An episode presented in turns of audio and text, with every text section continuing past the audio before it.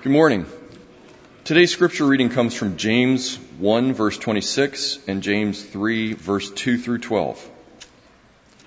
Those who consider themselves religious and yet do not keep a tight rein on their tongues deceive themselves and their religion is worthless. We all stumble in many ways. Anyone who is never at fault in what they say is perfect, able to keep their whole body in check. When we put bits into the mouths of horses to make them obey us, we can turn the whole animal. Or take ships as an example. Although they are so large and are driven by strong winds, they are steered by a very small rudder wherever the pilot wants to go. Likewise, the tongue is a small part of the body, but it makes great boasts. Consider what a great forest is set on fire by a small spark. The tongue also is a fire, a world of evil among the parts of the body. It corrupts the whole body, sets the whole course of one's life on fire, and is itself set on fire by hell. All kinds of animals, birds, reptiles, and sea creatures are being tamed and have been tamed by mankind. But no human being can tame the tongue. It is a restless evil full of deadly poison. With the tongue we praise our Lord and Father, and with it we curse human beings who have been made in God's likeness. Out of the same mouth come praise and cursing. My brothers and sisters, this should not be. Can both fresh water and salt water flow from the same spring? My brothers and sisters, can a fig tree bear olives or a grapevine bear figs? Neither can a salt spring produce fresh water. This is the word of God for the people of God. Won't you please join me in a word of prayer? Heavenly Father, uh, speak now, we pray, through your Holy Spirit, a word that we can hear and understand, a word to encourage and challenge and inspire us to be the people you call us to be. May we be open and receptive to whatever it is you want to do in our midst now. We pray that in Jesus' name, and all God's people said. Amen. Well, it's known as the Great Toilet Paper Scare of 1973. If you were alive back then, and if you can remember, 1973 was not a particularly good year in America. The stock market tumbled that year, losing 45% of its value. There were shortages in oil and gasoline and electricity, even in onions. Not only that, but uh, the economy had reached a, a period of stagnation and there was a scarcity mentality. And to add insult to injury, there was concern that there might be a toilet paper shortage on the near horizon. Now this was all brought about by unsubstantiated rumors. News agencies reported on a very real tissue paper shortage in Japan, and somehow a member of Congress extrapolated from that that a tissue shortage in Japan could lead to a toilet paper shortage in America, and he sent out a press release to that effect. And news agencies picked up on that and sensationalized the story. Even Johnny Carson, the host of The Tonight Show, mentioned it in his monologue. And from there, people just went crazy. Flocking to grocery stores, clearing out grocery store shelves, coming out of grocery stores, their arms loaded with toilet paper, their shopping carts filled to overflowing with toilet paper, and the grocery stores could not keep up with the demand. It's a perfect example of how a rumor of a crisis creates that very crisis. And for three months, toilet paper was in short supply, a rare commodity. It was bartered and traded. A black market emerged. But gradually over time, the hysteria began to subside. And Americans discovered that the whole toilet paper shortage thing had been artificially created by cultural frenzy. But to this day, this toilet paper shortage reminds us of the incredible power of words. I mean, think about it. Words have amazing power. Power to build up or tear down. Power to inspire or discourage. Power to deceive or power to enlighten power to bring joy or sorrow. No wonder the writer of Proverbs says that life and death are in the power of the tongue. Good question for you and me to ask this morning as we gather. Good question to ask is this. How am I using my words these days? Are my words bringing life or are they bringing death in my relationships, in my circumstances? I want to welcome you back to our series on the, the book of James or the epistle of James, the letter that James, the half brother of Jesus, wrote to Christians scattered throughout the Roman Empire, meeting in small local churches. You remember, uh, James is sending this letter out to the Christians to remind them of what it means to live in response to what Jesus has done in a culture that was secular and not all that Christian. And those Christians meeting together in churches trying to struggle with what it means to be a Christian. James reminds them that the faith they profess must demonstrate itself in activity, in action. Behavior flows from belief. And so in this series leading up to Easter, we're looking at James's letter and pulling out key themes, key ideas to help us, modern day Christians living in a culture that's pretty secular and not particularly Christian culture, help us, part of the modern day church, understand what it means to live out our faith today. And we've been encouraging you to bring your Bible with you and follow along and take notes. So hope you'll do that today because we're going to talk about words. And even though the main theme of James's letter is that faith is more than just words, it has to be translated into action. James also wants us to remember that words do matter. How we use words is in fact an expression, a demonstration of our faith. Because words have power the ability to communicate thoughts, ideas, insights, to inspire, to evoke strong emotion that leads to positive action. Think of Martin Luther King's I Have a Dream speech. Think of Abraham Lincoln giving the Gettysburg Address or his second inaugural address. Think of Ronald Reagan in Berlin saying, Mr. Gorbachev, tear down this wall. Words rightly used, carefully chosen, expressed with passion can have a positive impact in our lives and in our world. In fact, when I look at my own life, some of the most meaningful experiences I have had, some of the most transformative experiences I've had, have been as a result of encountering words that were used with power. And so, James wants us to remember that. And so let's take a look at what he has to say about how we use our words.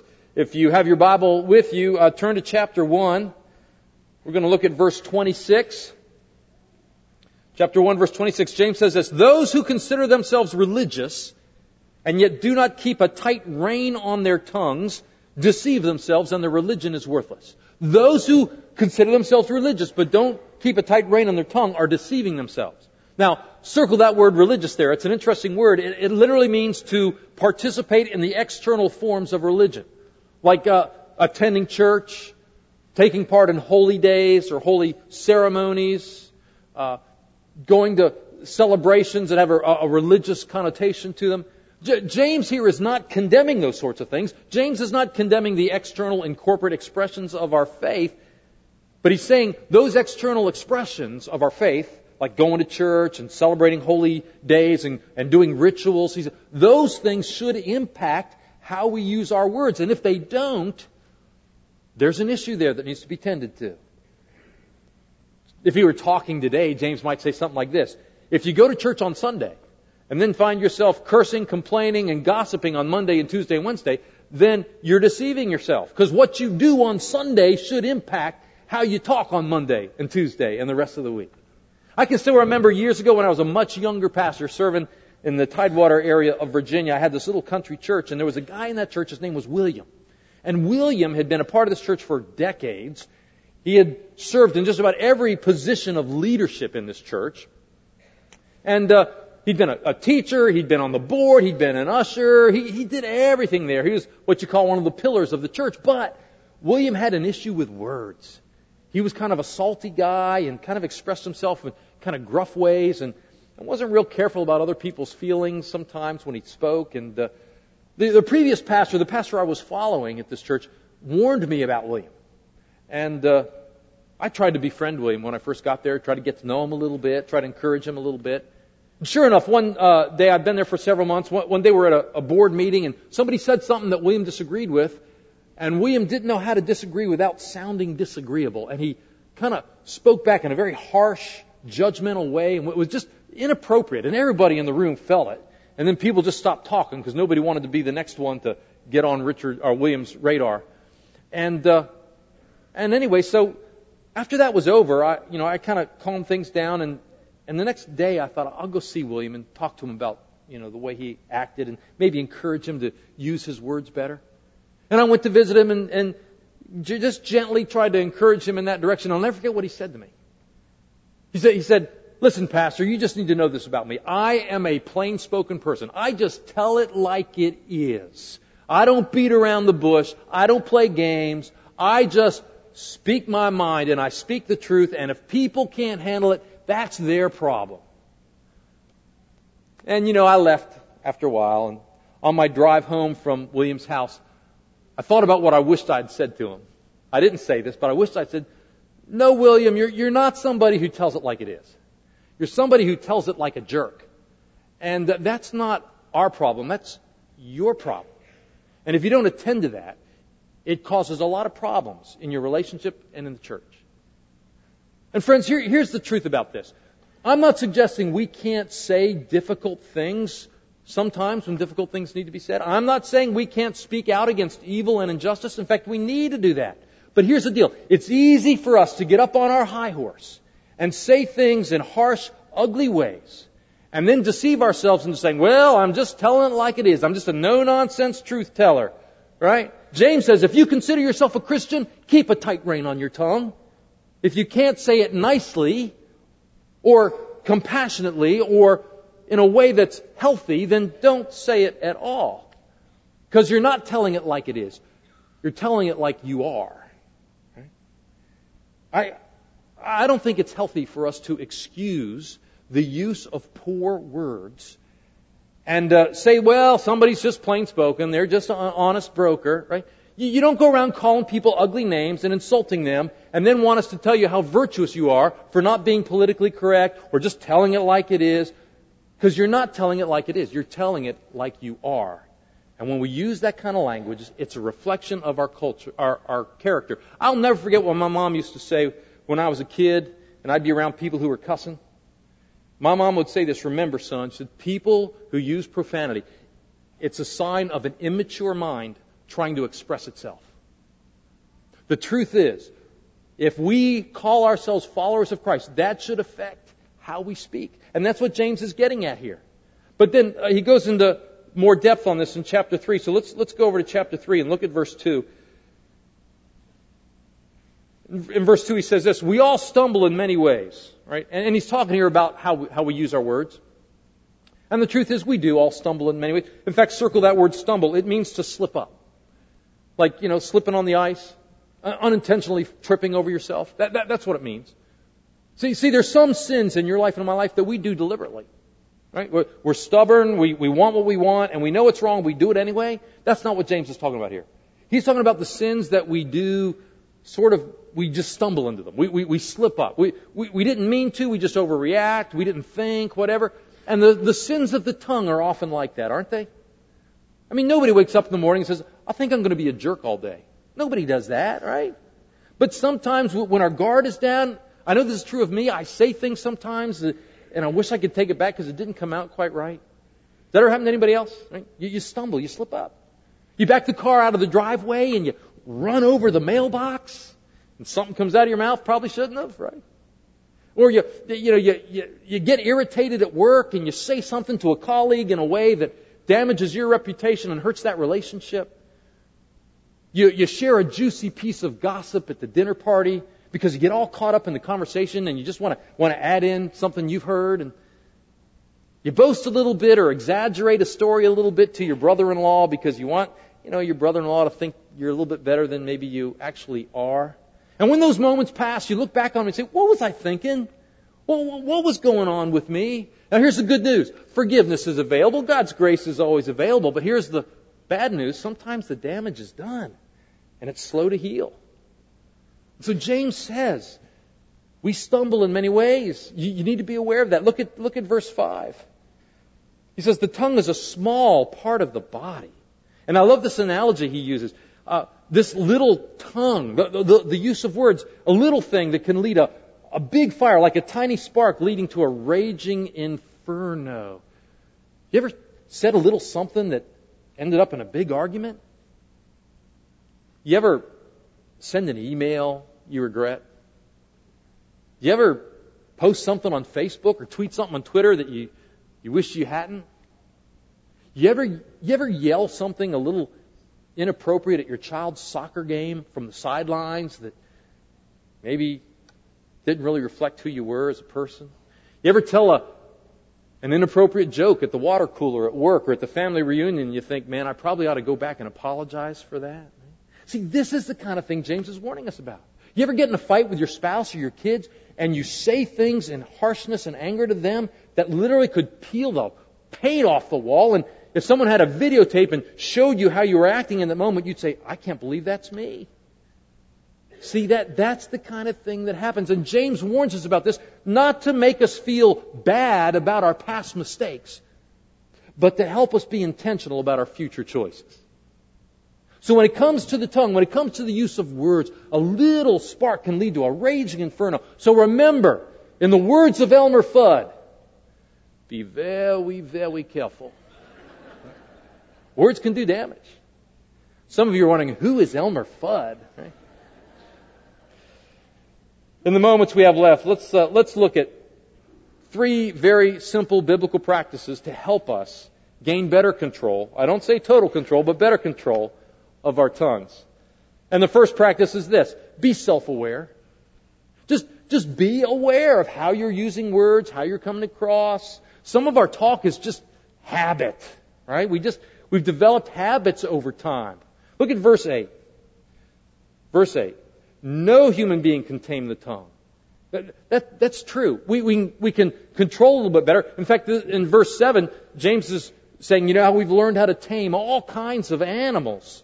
But the tongue is one of those animals we haven't fully learned how to tame. In fact, you can't totally tame it. And he says it's a deadly poison. It kind of, he's given a subtle image of a snake, a poisonous, venomous snake. That's kind of like the, the tongue. And that means you just always have to be vigilant. You always have to be diligent. You always have to be aware of, of word choice and tone of voice, right? I got a buddy who for years has had a cussing problem. You know, he, he was in the military for many years and, and not to pick on the military, but uh, sometimes in the military you're around people who have kind of salty language and, and you know, sometimes in the military there are people who will punctuate every other sentence with the F-bomb or you know, they, they just don't know how to express themselves without using that kind of language and you can pick up those kind of habits over time and, and my, my friend had this habit and he didn't want to pass it on to his kids and he was really bothered by it so he, uh, uh, to help himself get over this, he, he put a, a large rubber band around his wrist, and every time he caught himself using a bad word, he, he'd take that rubber band and pull it way up and then let it go and smacked his wrist. Didn't hurt that much, but it did create an awareness that over time helped him. I know, I know a, a young mom who was always just sniping at her kids. She just always being harsh to them and lecturing them and being kind of uh, hard on them. And, you know, she, she did need to say some things to them that they needed to hear, but the way she was doing it, her tone of voice, she was just always, she didn't want her kids looking back later, remembering their mom as this woman who was always grumpy and in a bad mood and lashing out at them, and she wanted to stop that. But it had become a habit. And so she took a big jar and put it on top of the refrigerator, and every time she caught herself being unnecessarily harsh with her children, she'd put a dollar in the jar. It, it, it helped her raise an awareness. Remember a couple falls ago, a couple years ago in the fall, we did that no complaint challenge where we put on the purple wristbands. I heard from so many people who said, look, I never went 21 complete days without complaining. But what did happen is it created an awareness in my life of how I, and that's where it starts, is just creating an awareness, because you can't fully tame the tongue, but you do need to be aware of how words get used, whether it's whining or using profanity or lying or gossiping or boasting, just to be more aware. That's the start. Now here's the second practice. Tend to your heart and to your mind. Tend to the interior issues of your life, right? See, it's important to pay attention to the words that come out of our mouth, but the words that come out of our mouth are coming from a source, and the source is our interior life, how we're thinking, what we're harboring in our hearts. Look at verse 12. Verse 12. Uh, James asks this question Can a fig tree bear olives? Can a grapevine bring about figs? Can a salt spring produce fresh water? Here, here's what James is getting at here. He's saying, you got to look at the source. What comes out has a source. What comes out of your mouth has a source in your heart and in your mind. So tend to your thoughts, tend to your heart. Jesus put it this way He said, Out of the abundance of the heart, the mouth speaks. The external is simply a reflection of the internal because the internal is always working its way out. Words are the fruit, but the heart and the mind are the root, right? And so, when the heart is pure, when the mind is clean, our words become life giving. But when the interior life isn't right, the words that come out aren't right. Proverbs 4:23 is a good good proverb to memorize. Above all else, guard your heart, for out of it flows everything in your life. Isn't that true? See, so, so when we tend to our heart and our mind, it affects the way we use words. And while we're talking about this, let me just add tending to your physical health to that list. Because there's a connection between the heart and the mind and the body. Have you noticed this? I notice it's true in my life. Well, when I use words inappropriately or in a, in a, in a way that's hurtful, a lot of times it's because I'm grumpy, because I haven't got, been getting enough sleep, or I haven't been exercising to reduce stress, or I haven't been eating right, and because I don't feel well physically, it just causes me to have a bad attitude. I get sideways with people. See, here's the truth. Your problem in life, that when you, when you get grumpy or tired or irritable, your problem is not stress. Everybody has stress. Your problem is how you're managing stress, how you're dealing with it. And when we don't tend to the physical, when we're not getting enough rest, when we don't have margin in our schedule for some downtime, when, when, we're not exercising to get rid of those stress hormones like cortisol and adrenaline and epinephrine, when we're not eating a healthy diet, it affects us physically, but it also affects the way we think and it affects our heart and it affects what comes out of our mind. So, for some of us, the biggest challenge we have to a joy filled, grace filled heart is our schedule, our lack of margin our failure to tend to health disciplines. So, as we talk about tending to the interior life, there's a connection also to the physical life. Be aware of that. And then, finally, in addition to being self aware, and in addition to tending to our heart and our mind and our body, finally, create a habit of intentionally offering words of encouragement and affirmation to other people. Encouragement and affirmation.